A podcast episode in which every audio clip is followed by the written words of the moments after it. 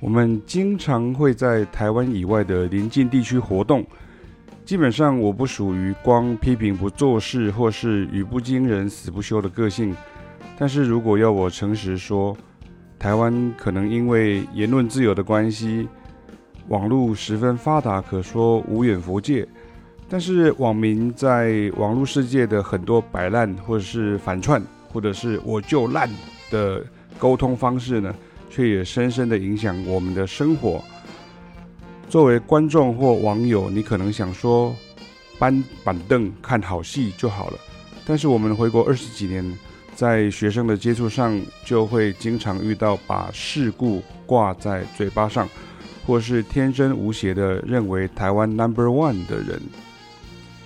毕竟我们专长与关注的音乐，像爵士乐啊、黑人音乐、拉丁音乐、世界音乐等等，在台湾都是小众，所以也常有很多学生无法坚持继续深入，觉得自己学得够了，可以出去闯江湖了，或是想要开始靠音乐谋生了。反正观众或市场对这些也是陌生且不具判断质感优劣能力的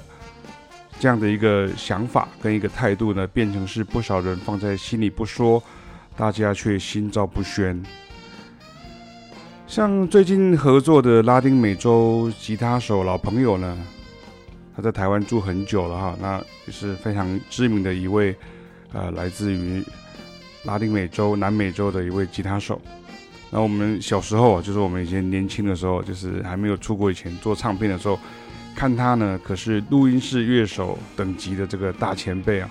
但是本地的唱片制作呢，借重的是他漂亮的吉他音色，以及非常浪漫、符合异国风情想象的拉丁音乐，放在台湾比较偏爱的慢板抒情流行歌曲编曲中。但齐彬与凯雅这几年跟他工作之余呢，聊的都是他也很熟悉的西班牙文拉丁音乐以及葡萄牙文拉丁音乐风格人事物。那上个礼拜呢，他就跟我们讲说，奇怪，你们怎么知道这么多我们原来文化中的经典呢？我在台湾30几年呢，都没人跟我聊这些呢。有在讲的都是有娶台湾太太啦，或者是短暂停留在台湾的外国乐手。而他讲到的，不管是爵士的、融合的、流行的、groove 导向的、传统前面所说不同地域与种族的拉丁音乐风格，我们都有很多的共同偏好与品味。那每次聊天或合作，我们都很开心哦。但是他跟我们也都知道，介绍这些台湾人不是很关心，甚至大洋洲、非洲、拉丁美洲搞不清楚的音乐人事物，除非是主流文化中刚好有站到边呢，不然就是仍旧注定站在边缘，永远是冷门。你想看看办个讲座或是音乐会啊，可能连首善之都台北市现场都来不到30人的这个状况。那我们之前有好几年呢，也都常常自费带有潜力的音乐学子出国到邻近国家交流，最常去的当然是日本啊。学生们往往给我们的回馈就是2种，第一就是本来还不太相信老师讲的，但真的一到当地就发现，哇靠，真的是原来是这样啊。第二就是在台湾学这些音乐呢，总是感到自己很孤单呢，结果到了日本发现也有很多人玩了很久了，要买唱片，很多台湾买不到的都买到了，那想找资源呢也很快就能找到。我都会说，那是因为你跟着我们来，如果你自己当背包客来日本，你还是会去大家心目中的日本，而不是我们带你来的日本这一块音乐文化前线啊。等回到台湾以后呢，不要说你会感到孤单啊，连2位老师都还是要很辛苦的用自己微薄的力量，坚持传递着与国际接轨的当代音乐教育与相关知识，也要同时间培养与凝聚爱好者。而同时这个爱好者呢，他其实通常呢在台湾会自成一格，都是一格一格小圈圈为多哦。像我们在第一段所提到的，就是因为机场就是市场的这个机制呢跟现实考量呢，音乐人呢都还是会去拥抱可以喂饱肚子的机制，或是变得比较偏执。独乐乐，但不一定想要众乐乐啊。其实，在教学空档呢，写下一些心里话呢，是因为又看到这个南韩的这个音乐高中呢，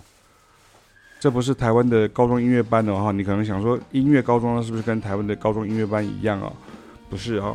只是音乐高中啊。他们在吸收这个相关的当代音乐风格的时候呢，对于程度与质感的要求呢，其实是真的很高啊。其实像前年呢，2022年呢，我在日本京都局高校的这些所谓的橘色恶魔来台湾造成旋风时，就有写过一些介绍。但是台湾的网络真的很发达哦，发达的副作用是什么呢？就是任何事情如果没有造成话题，2周后就会被抛弃，因为就会有新的话题出来。所以看他们去年再来的时候，就2003年底，他马上又再来一次，好像去了高雄，也去台北，又回到北一女啊什么的，这样就其实就比较没有话题了，也没有太多人在讨论了。所以这就是讲起来是有点悲哀啊，有点讽刺啊，可就是没有话题啊，就不会有人继续注意的哈。但是音乐教育是不能等蹭热度或者是有商机的时候才要做的哈。那我们不是光说不练的那一种，我们已经坚持了20几年了哈。那在文章当中我们会看到这个韩国的这个音乐高中呢，他们就